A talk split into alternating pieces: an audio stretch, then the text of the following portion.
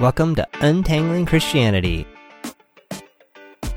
On this show, John and Gregg attempt to diffuse destructive ideologies, unsnarl confused ideas, consider love and truth in Christianity. We hope you'll come along for the conversation, and you can be part of that conversation by leaving comments at the website untanglingchristianity.com slash 66. You'll also find related notes and links for this episode at the same place. I'm John Polstra. And I'm Gregg Monteith. Today we have an interesting question posed by a listener in a recent email. It was around the idea and the question of how to be involved with or partner with a church without compromising views that we might hold that are different from the church and still be challenged by the church. And I think what they meant by challenged in this case was they're growing deeper in their faith and uh, growing as a Christian by being involved with their church, like a local church. Or maybe said slightly a different way, how can we partner with the church because uh, this person believes that you know God is is at work for the good through the local church, but not give up on the things that they stand for or they think are right. So they're in the process of still kind of working this out for themselves. Their current thinking is that it may not be possible, and they thought it might be something interesting for us to discuss, which I heartily agree with. So, mm-hmm, mm-hmm. as a result of kind of their their situation, so the so the backstory here is that they hold a different view on one of the church sacraments, and as a result, they had to step down from a group that they were leading. Now they consider this particular sacrament to be important, but hold a different view from their church in terms of its tangible outworking. So I think this, uh, again, I think this raises some important questions that often get glossed over with the answers kind of assumed. And you know what happens when you assume. So I think this raises. So here, this I, I've been think I kind of mulled this over for a while this morning, and I, I think it raises maybe three questions. Maybe there's ten. We'll just see where we get here. So the first question I think it raises is what is quote the church, and two, I think it raises what is a Christian's responsibility to that church? Hmm. And then the question that's already been raised here how can a person be involved in a local church when they hold different views? And can this be productive? So, where would you like to go with that? Oh my gosh. Well, um, I mean, I think we, I think your questions are good. I, I would probably want to dig right into the issue and, and, and kind of work out the idea of what is the church as, as we go. I mean, I think we could say, or maybe just give a one liner, you know, what is the church? The church is supposed to be, I think, on the one hand, the gathering together of those who believe that Jesus Christ is the Son of God, the Christian church. Of course, it's also composed of those who might believe that those who are interested in believing about, about that, those who are, in other words, in some some place along a, a trajectory towards believing that, and sometimes away from b- believing that. Right? There are still there are people in the church who may be less and less uh, believing that, and yet they're still there. So it's a it's hopefully it's a place where that kind of gamut of perspective around the the notion that Jesus, a uh, person called Jesus Christ, described in the Christian Bible, is in fact, as this text, as this, you know, the, the, the writings of the text typically claim, is is the Son of God. See, I think this one is a tricky one just to start off because of my experience of arguing with people and feeling judged by them because I don't go to a official church right now. Is that, is that where the judgment piece comes in? Yeah. Okay. yeah. No, it's the idea. Well, so it's this sense of if you were to really try to nail them down and be like, well, what is a church? well, it's a gathering of believers. Well, it's this, it's kind of this implicit, nobody would ever want to go on record as saying it per se, but it kind of mm-hmm. has to happen at an official place. It has to have some level of officialness to it. You know, it has to be, they have to meet somewhere. Now, it doesn't have to be a church per se. It could be a school or an, an extra, you know, multi purpose room. But right. there's some And this really pushes my buttons. It makes me frustrated, as you might be able to tell. There's there's something about it that makes it official. But if you were to be like, okay, well, you know, do you have to have deacons and elders? Does that make it official? No, but it's got to meet. It's got to be something official. Otherwise, you're not quote going to church. I mean, you you can't have church with just like two people that believe in God. Well, maybe oh. you can. I mean, I don't know. And then, you know, it, it, just, to me, it's one of those topics that's kind of a little slippery. It's kind of like the people in the, the, the people, I'm going to say the people in the church or Christians will say, well, mm. you have to be part of a, I've totally lost my thought where I was going with that. Anyway, what were you going to say? Well, I mean, this is interesting because you, you, you said you're talking about it being, you're talking about the idea that typically comes across from Christians centering on this notion of officialness. It's got to be somehow official. And it sounds like it's official is more than just like we meet at a certain time. So people don't come and they, hey, we're not there. But it's a place or maybe not. Is it, does it involve some like, uh, but you said sort of leadership, but maybe not. Does it involve sort of a, I don't know, some sort of a credentialed person who yeah, that definitely, teaching? No, that definitely adds some validity to it. Okay. But it this comes back to you know this is one of my hobby horses. It's kind of like the people with at least in my experience, the people with the strongest personalities that can argue the loudest get to define what church is. And if you don't meet what church is, then you're sinning. You know, there's you're in violations of Hebrews 10:25, which says that you know, you can't forsake the gathering with other believers. And so that's where I've often that's where I felt judged. It's like, well, they get to define what church is, and if you're not meeting it, then you're sinning, and well, you know that's between you and God. But by the way, it's my job to make you feel guilty and remind you that you're sinning. so okay. there's like there's like there's all these different dynamics going on that just they don't feel fair to me. Okay, l- l- I want to try to get a better handle on that because I'm I'm going in a I, lot of directions here this morning.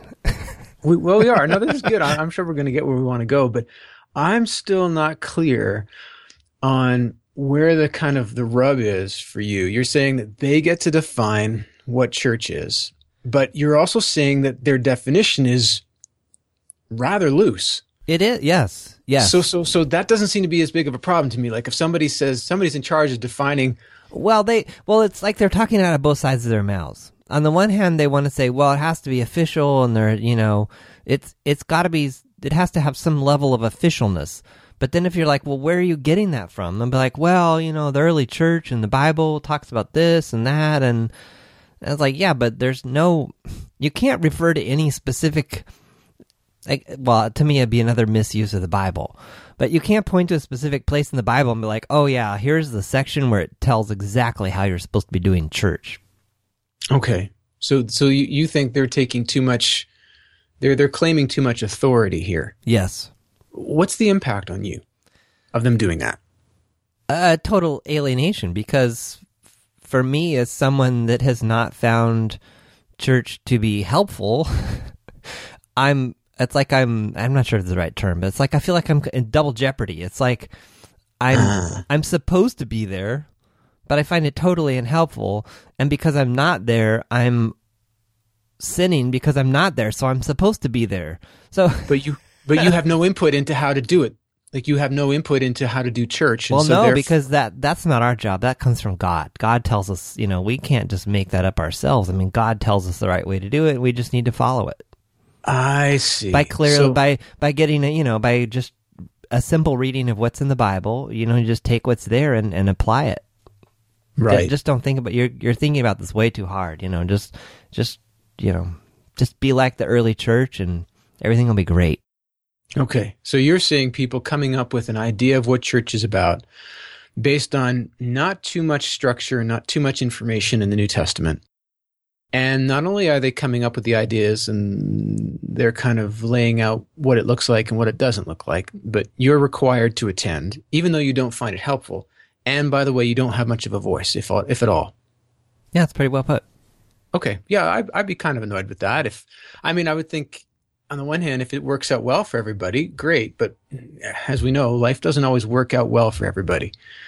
No, and so, I and I will be, and I would, I would should make a big disclaimer here that my views here are heavily influenced by the God Journey podcast and Wayne Jacobsen. Like he's Mm-hmm. he's pretty.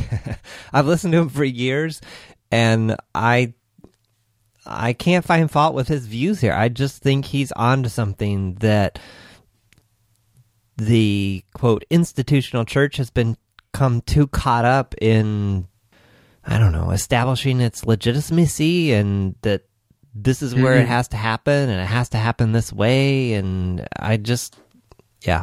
So if it's that, that sounds like again what uh, the whole notion of other these people, whoever they are, uh, coming up with the notion, the official notion, whatever that that official sense is of what church is. They're also in charge of. Uh, no, the big job is uh, legitimating themselves or legitimating the church that they're creating. So Yeah, and I think I mean I don't that's know what I hear you saying. Right. And I don't know so this this person that wrote in, I don't know them personally. I have no idea what their Mhm. their church is like, Mm-hmm. but I'm hunching that their church would consider church important and that it needs to happen in some official capacity. Right. And so Well- and so so I think so that you know the other questions that this raises in terms of you know how can how can we partner with and be involved with a church without compromising our views? Uh, probably no surprise to anyone. I'm going to go totally cynical and negative on that and just say it's impossible. Like i'm not uh, yeah i'm not going to one because i don't think it's possible. And now i'm briefly talking to you you are much more optimistic. So i'm kind of curious to delve into what you think on that and Hmm. why why you're much more optimistic and or maybe what you think because I know I so what is the church I think that definition can be much broader than people make it. What is Christian what is a Christian's responsibility to that church? Again, if if it all depends on how you answer the first question. True. True. And I'm not content with saying it's an official institution. And when you say official institution, you mean necessary or required by by a Christian faith? Yeah. Okay. Yeah, well, I guess that whole idea of gathering and whether gathering means church or gathering doesn't necessarily mean church is a big um yeah, is a big question there. In other words, I, mean- think there's a baked in assumption. Mhm. Like I'm guessing from this listener's email, and I'm I, again I don't know them at all, but maybe kind of channeling my own experience. There's and I grew up in this for years. There's just kind of this implicit assumption and expectation that as a Christian you go to a church and you and beyond that you shouldn't just be going to that church and being one of those people that just shows up and doesn't do anything. I mean, mm-hmm. you really need to be contributing in some way too. Right. And you're also, I mean, I think is the implication, what I'm hearing from what you're saying is the implication too is you are already set within a hierarchy and you are not at the top of that hierarchy. You are not necessarily a decision maker when it comes to this church, let alone uh, a pivotal decision maker. Right? No, you come but- no, church. because no, because that all loops back to this idea that we can't create what we want or what we like. I mean, Mhm. We are sinful and fallen and left to our own devices we'll choose all the wrong things. So we need to be looking to something higher to a higher authority to god. And you know the pastor in the church is kind of a more physical outworking of that um, Mhm. help to us. That's how it would be explained anyway. I yeah my views on that are uh, changing and uh, not so convinced Okay. Well, that's that's good. I mean, yeah, you've you've kind of given a, a pretty uh, detailed picture, which is really helpful. I think. Uh, I guess on the one hand, I am more optimistic, though that might be in a bit of a, um, you know, certain way related to this situation that I'm in, which is a little, which is probably a lot different than most people going to a church. I'll give you, I'll give you maybe just a little example of where, where I'm coming from. Uh, so I'm here, I'm still in Switzerland. I'm at L'Abri.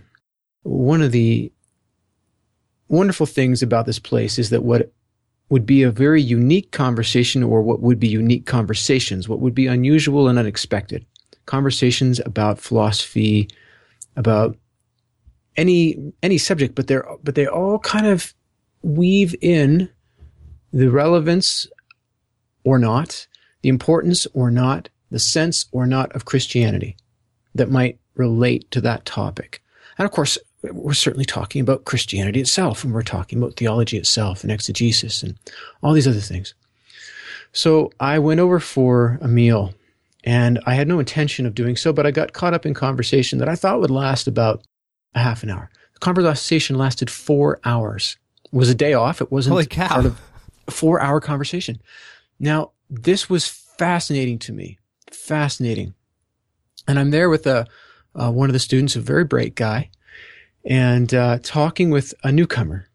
And a newcomer, not only, uh, you know, most of the, the, I would say the average age right now is hovering around 26, 27. Most of the people there have an undergraduate degree. Some of them have graduate degrees or professional degrees. This person uh, was quite different in the sense that she, uh, I'm guessing, would be somewhere between 65 and 75. And she'd also just arrived. And she had some very strong views. And so as I began to talk with her, what I began to notice is that it was incredibly difficult for me to do much by way of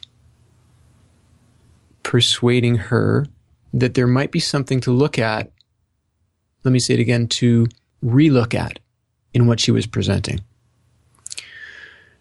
And I stuck in the conversation a long time because I really wanted to get the sense of who is guiding, who is who is driving this conversation, and this all this all links back in um, to what we're talking about. And I realized at about the three hour mark or the two and a half hour mark, I realized she's driving this conversation. I'm offering some things, and uh, but I'm not sure what she's picking up, what she's not picking up. By And she's offering some things back to me, right? By driving, you mean she had a point that she or She, she was needed the conversation. She uh, she was advocating a particular point of view, and it needed to go in the direction that she believed. I don't think she had that sort of pretension. I think she kind of understood right away that she was not going to win us over. I think that became clear right away, but she had a need to keep the conversation going. And sometimes I have a need to keep a conversation going. Sometimes I don't have quite as many of these conversations because, uh, you know, as a family being here, I have responsibilities to my family. I am not immersed in student life fully as uh, one of the students would be. Um, so, Do you think it was that she was she kept talking because she wanted to be heard? um, sort of. I the sense I got was she was not so much looking to be heard in the sense of you're not understanding me or you're not giving me airspace, but there was a need to legitimate. She was trying to legitimate her perspective, and we were, I think, myself and this one other fellow who stuck all the way through to the end of the conversation. We were, I think, very gracious and, uh, you know, questioning and then, of course, also responding and being critical and saying, you know, I don't see it that way. And in fact, I, these are the problems I might see with that view. The way this ties in, or the reason this ties in, I'm sitting with a 65 year old, let's say 70 year old woman who has a lot of life experience and who has taken a lot of time. She's been a Christian for some, some years. She's taken a lot of time to formulate these views. and, and I'm not, th- those, those, those are all compliments. Those aren't negative com- comments. But she's not a pastor. If I walk into a church and I'm trying to have a discussion, I think this is something that most pastors don't, I, I, I don't, I don't know if they get it, honestly. And I think this is one of the biggest things to really think about if you're in a leadership position in a church, particularly a teaching leadership position. It's one thing to be a deacon and to have power and authority vested in you. It's another thing to be on the pastoral staff or the perhaps the sole pastor of a church. And deacons uh, may step down or they may not. But when you are no longer a pastor in a church, typically that means you've left the church while you were there, that power rests with you and that authority rests with you the entire time, typically. And the point I'm making is that it was remarkably difficult to talk with this woman. I've been studying some of these things for years and thinking about them for years and, and have done graduate work on them and et cetera, et cetera. And we were having a conversation. I didn't expect to change her mind, but it was interesting to me just how entrenched her views were. And mm, the fellow I was, you know, the other student there, the student who was there with me, we spoke later and he said, you know, that was incredibly difficult for me. It was, it was painful and hurtful because she represented perspectives that I'm, I've been brought up with and these have caused me a lot of harm. And he said, and he did a great job. But it was amazing to me because I'm sitting in the room with him, listening to him and thinking, wow, you're really doing a great job here. Not knowing the impact on him, not knowing his kind of emotional state as he's talking with this woman. So I can imagine, I guess I'm drawing a, a parallel between even somebody who is really well spoken and he was in his, you know, late twenties, right? Early thirties. So he's not a, he's not an 18 year old or, or 21 year old he's got a lot of life experience. He's done a lot of schooling and he's thought through a lot of these issues quite a bit. And so, I mean, I'm, I guess I'm being sensitive to what you're saying, John.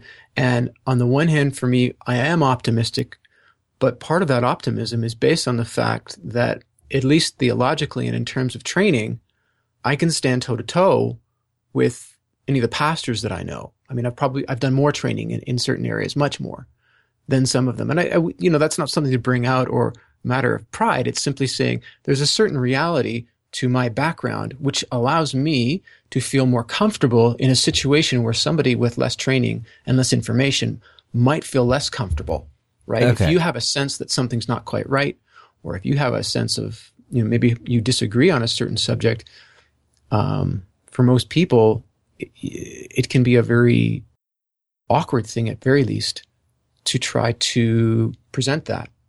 And so my first call is to say, yes, I am optimistic about the church, but a lot of that has to come down to how the leadership and particularly the pastor, what their orientation is, right? But go back, go back a little bit. So you, you said you were, I can't remember the words you used, the sense that this lady was really entrenched in her position and you couldn't quite get over that.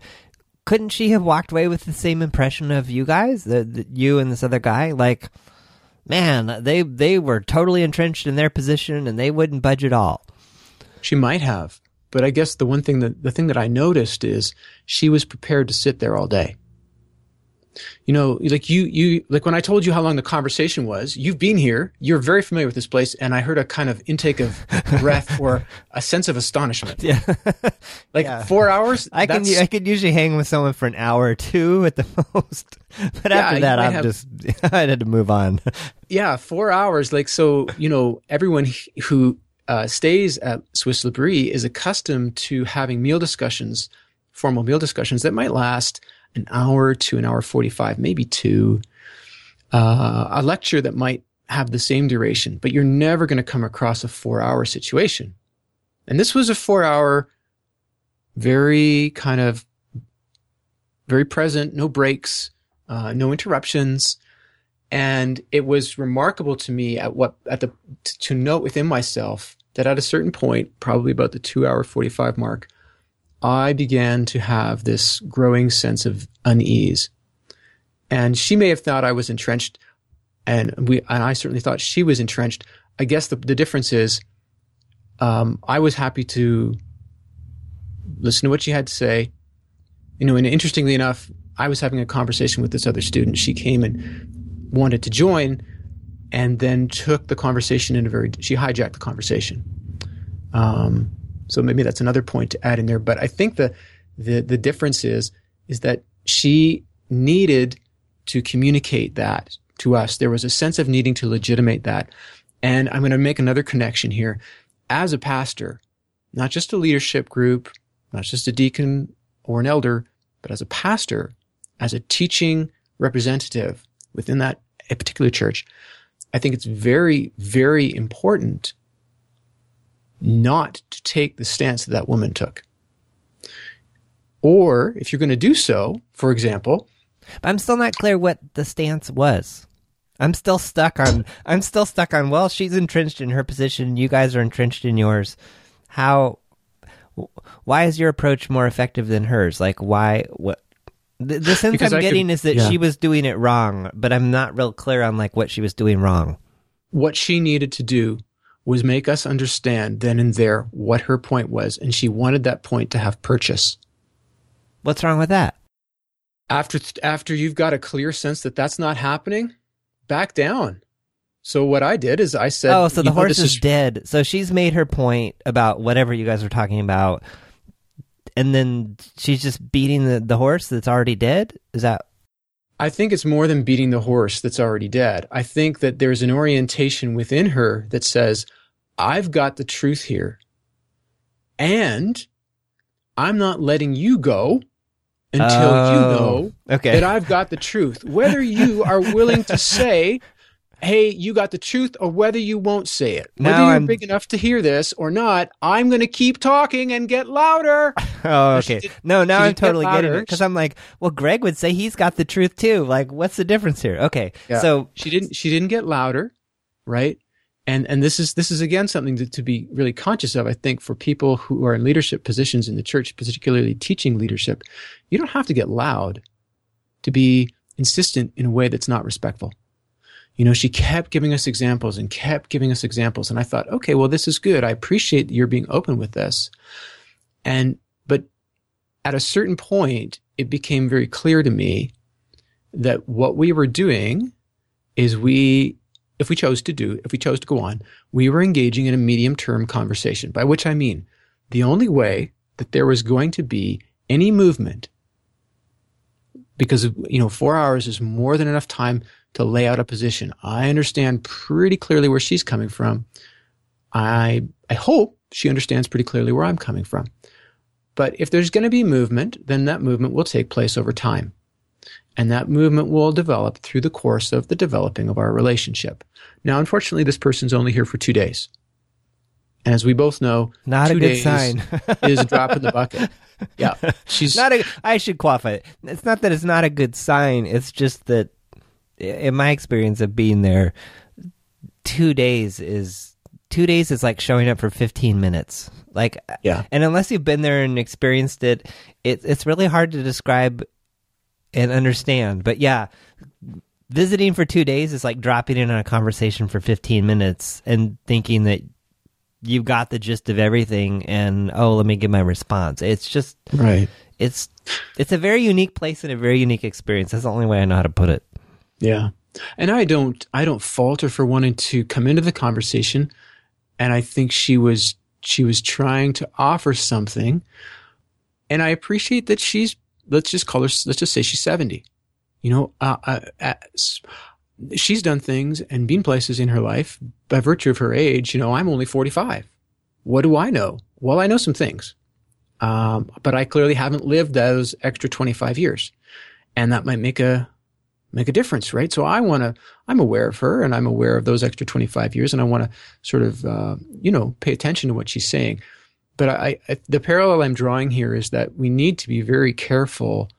You know, I, I would say, given another four weeks in this, in this environment, if she were open and she's not just going to, you know, not just to me, uh, because I didn't, I didn't whisper to the fellow beside me, the student and say, by the way, I think there are some problems here and here is what they are.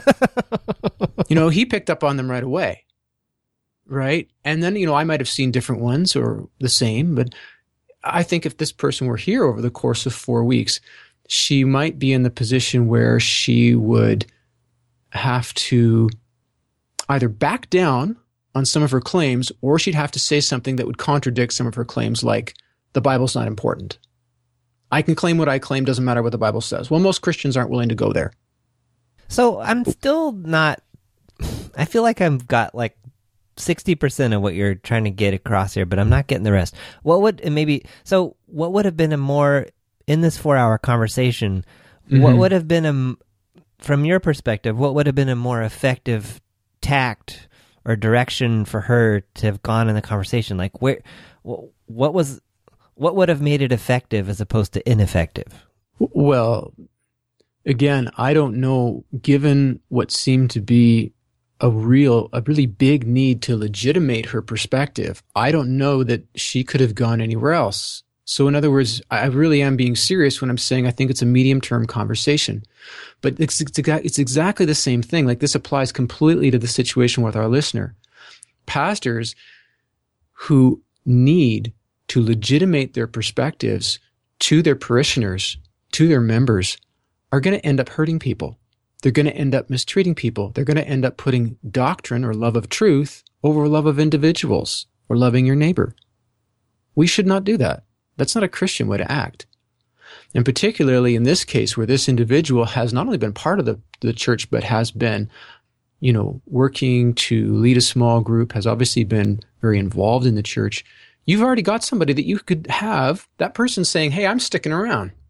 So this is a great opportunity where there is disagreement between two people to focus on dialogue, not on dispute, not on trying to legitimate your perspective or prove a point or say the church sees it this way. We hope you will come to see it this way too. I, I don't, I wouldn't even say that second part because it's implied. If it's important enough for me as a pastor to come to you and say, Hey, you know, I, I heard you kind of you you have this perspective and you probably know the church has this perspective. My next point would be i would love to hear more about that from you. And i would love to be able to share more of what we're thinking and where we're coming from. I'm wondering how that might how what what ideas do you have? And of course i've got some ideas of myself of my own if, if i'm the pastor.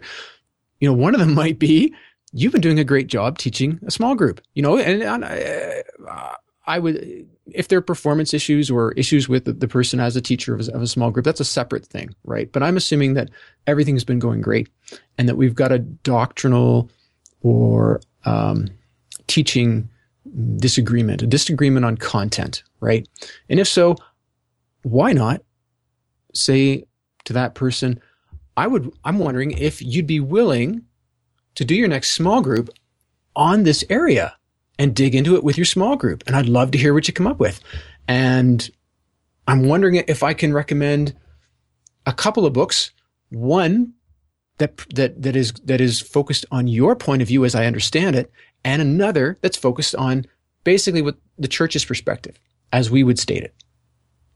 Give them give them like But it, I, am saying, go ahead. No, well, do, do so you see where I'm coming from? I do, but there's I see one fatal flaw, and that is my experience in evangelical Christianity, conservative Christianity, whatever you want to call it, very broad brush, is the church leadership, the quote church, is responsible for protecting the truth and mm-hmm. protecting doctrine mm-hmm. and holding to doctrine in other words, mm-hmm. that's one of their jobs because the unstated outworking of not holding to that is that um, the, the church will not remain true. And um, in other words, there are all kinds of, I can't, now that I'm thinking I can't enumerate what they be, but there's this, this sense that there's,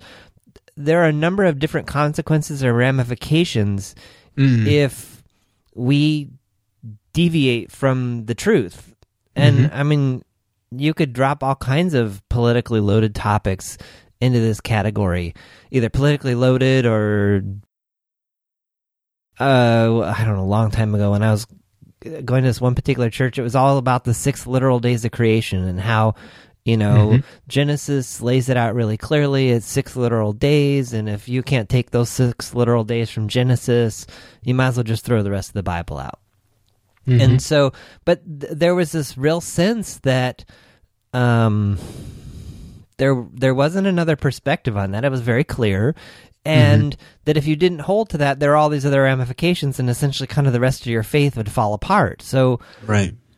So when I hear this listener's situation, and I think of that situation, I think, yeah, the the church, the leadership of the church, is taking the perspective that holding to doctrine is very is highly important because if you don't it has all these other ramifications and things potentially fall apart or unravel if you know, we start to say, well, this person leading this group, you know, they have a different view on creation than the rest of us do, but you know, that's fine for them and we have ours. And in mm-hmm. other words, mm-hmm. this kind of, it's this, it's this fear, this sense that, that if we're not all on the same page and all believing the same thing, um, it's not going to turn out well. Okay, I think you're right. I think there is a fear that if we're not on the same page, all on the same page, or believing the same thing, it's not going to turn out well. And I would question that fear. Number one. Number two, believing the same thing. We don't all believe the same thing, right? broad strokes.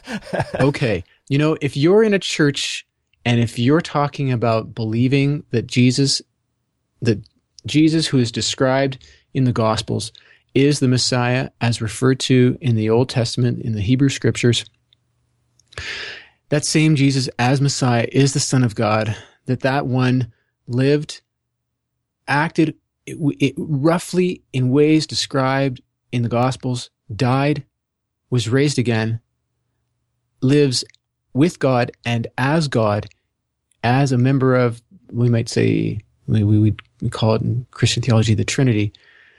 If you're there, you have got a certain, that's the minimum degree of assent required, I think, for people to be part of the Christian church as those who adhere to it as as if you like members or Christians. But some of these other points, although they're important, I don't think are deal breakers. Or where they become deal breakers is a is a question, right? When they become deal breakers. no, I think that's a, I think that's the critical distinction.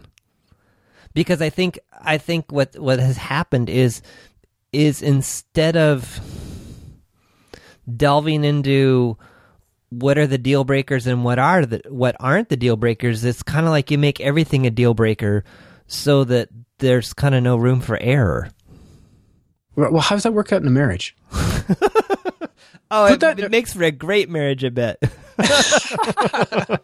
Put that into a life context, in a living context where people have to live and be together, and it's going to fall flat on its face. And no wonder there are so many churches in North America. I mean, there are credibility issues, there are people management issues, there are uh, issues about, you know, in this this very situation I'm talking about, needing to legitimate truth in in a certain type of way. Like, if, is doctrine important? Yes, but how? And you know, not every moment, for example, is a teachable moment. And I know that with my kids. I know that with my spouse. I can't just go tell my spouse every time I think she's done something wrong. you know, I really wouldn't have done it that way. Like, hello, are you, are you, are you looking for an argument, Gregg? Are you, are you looking to, to have problems? Like, are you a moron? and if you're a moron, when you do it with your spouse, why are you not a moron if you're a minister or pastor or a member of the leadership and you think that anytime you come across an issue, it's time to go and teach somebody about what their problem is, quote unquote problem is? That is not caring. That is not loving. That is setting truth above love. And I don't see Jesus doing that. I don't see the New Testament being about that. And also, we got to bear in mind, Jesus has a particular, I'm, searching for another less technical word, imprimatur. He's got a, a, a, an authority that I don't have. And, and I hope no minister thinks that they have. In fact, I hope no person thinks they have that kind of authority, right? I don't have the insight and I don't have the role to be able to say, here's the problem. And you, of course, you don't always see Jesus acting like that. Particularly, interestingly, hilariously in this context, so ironically, he's talking to the religious elite. And what are we talking about? We're talking about the religious elite. We're talking about pastors and ministers and churches who, instead of seeking to dialogue, seek to, you know, potentially lay down the law. Or as this woman did, she wasn't trying to lay down the law with me. She needed to be legitimated. She needed us not to come to her point of view, perhaps, but to say, oh, okay, yeah, you know, that doesn't work for me, but I can see why it would work for you, and that that, that could be a good thing. Well, I, I don't believe that. And I wasn't about to say that, but also I could recognize after the three hour mark, this woman's going to go all day. I asked my friend, the student, I said, how long do you think she would have gone? How long do you think she would have kept talking? He said, she would have kept talking till dinner. So, so the the distinction here, also, you're saying then with her approach was not only did she want you to understand her approach, but she wanted you to agree that it was right or that it was She- good or true, and you just Yes, could and I- not get there. and and she didn't necessarily want to change my mind. She wanted me to agree that her perspective was right enough that she should hold it. Ugh, okay, yeah, that's that's yeah, that's kind of a yeah. There, that's really interesting. Well, it's, it's interesting to me because there's a subtle there's a subtle line between acknowledging someone's point of view and saying, okay, I can see how you put one plus one plus one together and you get three. Or I can see how for you, one plus one plus one is five because of the way that you understand math. Hmm. But so I can I can acknowledge your point of view and how you got to that conclusion, but I can't agree with you. So I stop there.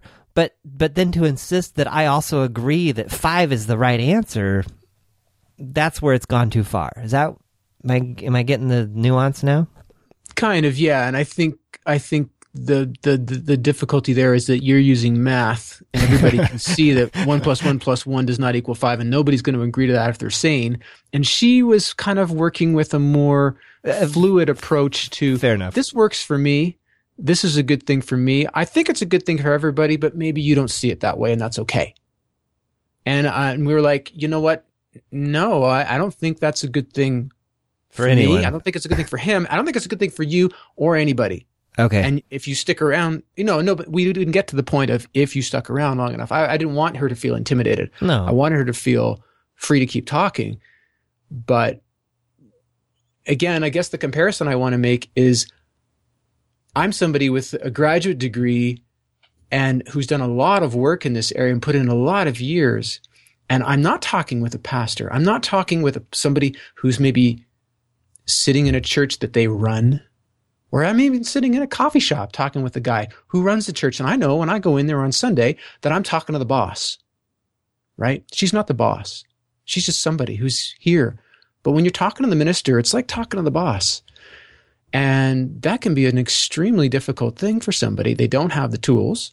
In other words, they don't have the training and the resources, the background. They don't have the time to dig in and say, you know, I don't really agree with this. The, the, would they even have the books, you know, to go and, and reference? I, I would hope in a church situation, if you have a parishioner coming to you that says, on this subject or that doctrine, I don't, I don't agree with you. I would hope you, as a minister, you've got two books for that person. One is, of, course, your perspective. The other is a perspective that's not yours, that might align with theirs. Because you know what? You can tell them what to believe. That's not going to do it very much at all. In fact, that only just keeps people in line. And once people start thinking for themselves, and they realize that the church is uh, trying to control them, as opposed to trying to be honest with them and be open and uh, allow them to think for themselves, which of course they're going to do anyways. That's the problem. Uh, you know, from that perspective, if you're trying to control people, they will think for themselves. Many will. And they're going to see that if you're ac- acting in ways that they think are controlling, they're going to leave because who wants to be in that situation? So I'm positive and optimistic about church where ministers are not controlling, where they do not need to legitimate themselves above the need of the other party to enter into a dialogue, where they are willing to offer the opposite or an other perspective from their own and say, you know what? You think this about the book, the Gospel of John. You're kind of seeing it this way. Cool. You know, ha- have you done much reading on it? Okay, you've read this. Would you mind reading this? This is where I'm coming from. I'd be happy to discuss it with you. Or no, you haven't done any reading? Well, let me, let, would you be open to me digging up a couple of books and, you know, and again, this takes some time. This Right. isn't easy. right. So if if if if you're the boss, if you're a pastor, uh, or if you're on the uh, the management committee, if you're an elder or a deacon, part of your job is to take the time. If you're not taking the time, then once again you're setting love of doctrine or truth above love of your neighbor, and that's not what I read in the New Testament. I kind of read it like this: love God entirely, love yourself rightly, love your neighbor likewise and I don't see doctrine and I don't see, um, you know, our churches stand on this or that issue f- coming in there. I, I don't read that. So I think so that, that's where my that's where my back gets up. That's where okay. I think okay. to myself, you know what? I think you need to be as a parishioner, and this is tough, right? Because the other hand, on the other hand, for the parishioner, I mean, it's the church's job to instruct. They're there to teach, and hopefully, as a minister, you can help your parishioners understand things better than they understood them before right? So there is this tension. It's not all about gathering a bunch of people who say they're Christians. You know, the woman that I spoke with said she's a Christian. Her view of how to be a Christian and what that means and how she ends up treating people as a result are quite different from mine or the other person that was having the conversation. Now, in a church context, ultimately, you would want those things to be worked out, right? You would want to have those rough edges and those that lack of correspondence, You'd want to have those edges smooth and you want to have more correspondence. You want to have my my my hunch is you'd want to have her saying, "Oh, okay, I can see this might cause some problems." Or, yeah, you're putting me, I guess I'm kind of putting myself in a position where I'm either going to hold my views and say the Bible doesn't matter, or I'm going to say the Bible matters and that might threaten some of my views. Oh, so, oh, I got to think about that. And I think, I think our listeners in the same, in the same spot too, right? The Bible might be saying things that might more corroborate the church's position than the listener's position. Maybe not, right? But I think it's, it's one is digging into the issues, but before that is how do you dig into the issues? And even, and that's based on what type of relationship is the church setting up with, with this listener and with people like him or her. So I think that's answered well the third question that I raised, which was how, or I raised slash kind of came from this email. So that that question was, how can a person be involved in a local church when they hold different views? Can this be productive? I think you've mm. answered that in a resounding fashion. okay. What I'm not sure we've answered very well, though, is what is the church and what is a Christian's responsibility to that church? Those two mm. questions, kind of the first two questions. Mm. So in the remaining minutes, why don't you do that? I'm just kidding. Oh gosh. I, I, do you have any thoughts off the top of your head, though? Well, I mean, I think that at the second question, I I hear what you're saying. Like the logic is you've got to define number one first before you go through the other ones. But no, I no, I hear that. I hear that. But it, for me, uh, or, or, not for me, but as we're sitting in this conversation, I, it seems to me that we can talk about, you know, responsibility. I guess you're being responsible in one way to yourself and you're being responsible to others. Like this, this notion of the church really has to come back down to, from my perspective, I guess, you are a bunch of people who love God entirely, who out of that relationship with God seek, who are being informed about how to love yourselves rightly and therefore try to love others in the same manner. So it's again, it's coming back to the greatest commandment, then the second commandment. And you're a bunch of people for whom those two commandments are the top priorities. That maybe that's how I would define church. And what's my, my responsibility in that type of context? I want to make sure that those two things can happen the way they should. That love of God, which is God loving me because that always comes first. And me responding back to God in love.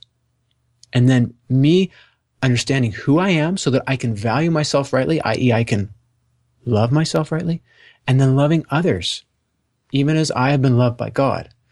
I would want, I think the Christian's responsibility is to facilitate that, not just facilitate it, but to help it thrive. And have you experienced, like, so setting L'Abri aside, Mm. Have you encountered or experienced this thing that you're describing that that should be happening? I don't think I've been in a church long enough for it to happen.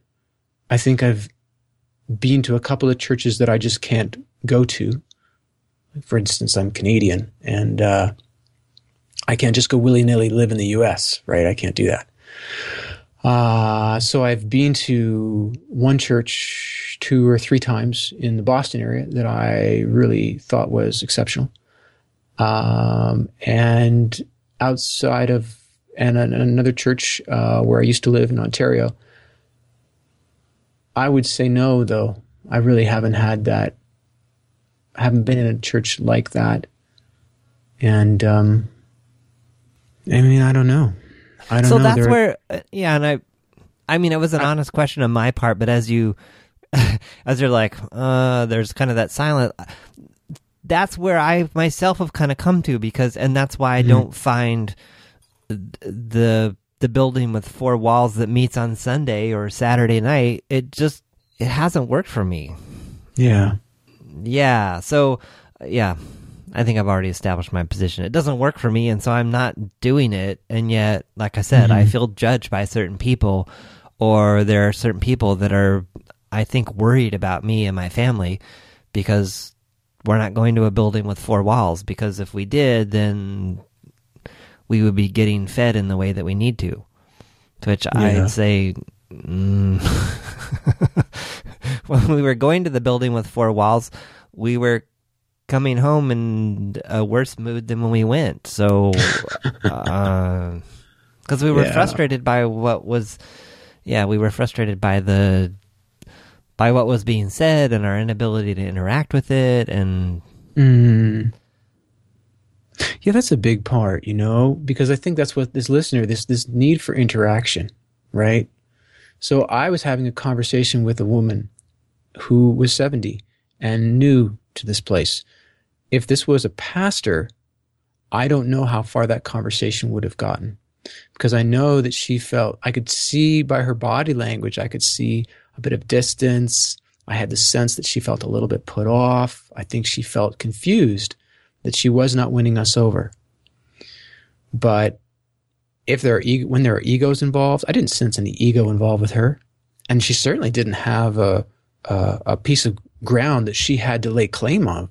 She she was brand new there. But if if this is your church as a minister, I mean there there are just oodles of opportunity for ego and for just an inappropriate sense of ownership to take over and to just trample people. And you, knew, you and I have talked about this before about people getting thrown under the bus.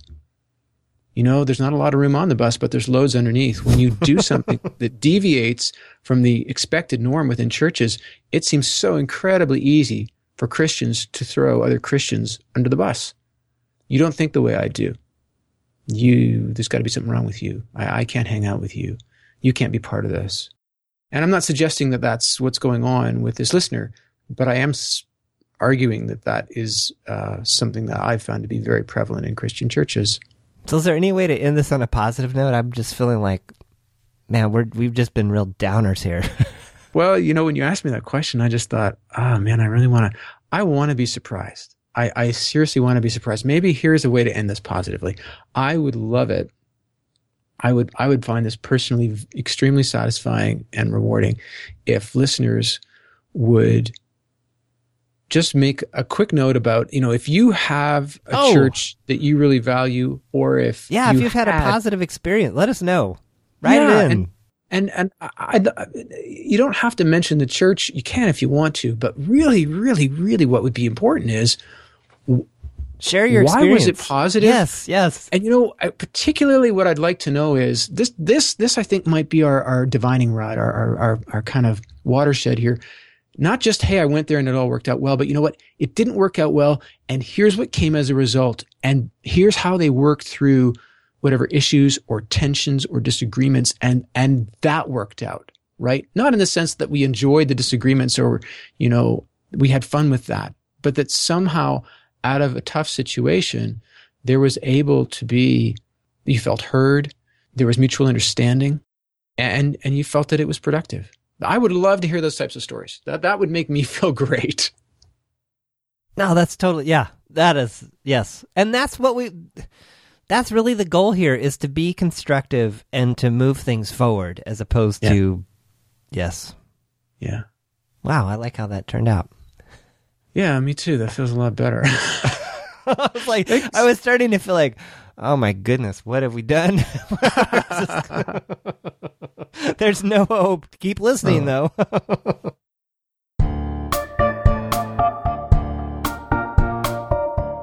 Well, the spooky music means only one thing. This episode's over, but another one's on the way. Thanks for listening to Untangling Christianity. We'd love to hear your thoughts on this episode. So leave a comment at our website, untanglingchristianity.com slash 66. If you'd like to be notified by email when new episodes are released or other news, subscribe to our mailing list, also available in the right sidebar of the website. We welcome your questions, comments, or suggested future discussion topics by email. Send those to feedback at untanglingchristianity.com. And if you're looking for just one more way to give feedback on the podcast, we're running a survey. untanglingchristianity.com slash survey. Music on this podcast is made available by Kevin MacLeod over at incompetech.com and is licensed under a Creative Commons license. Thank him for his generosity by supporting him at his website. Tune in next week for a new episode.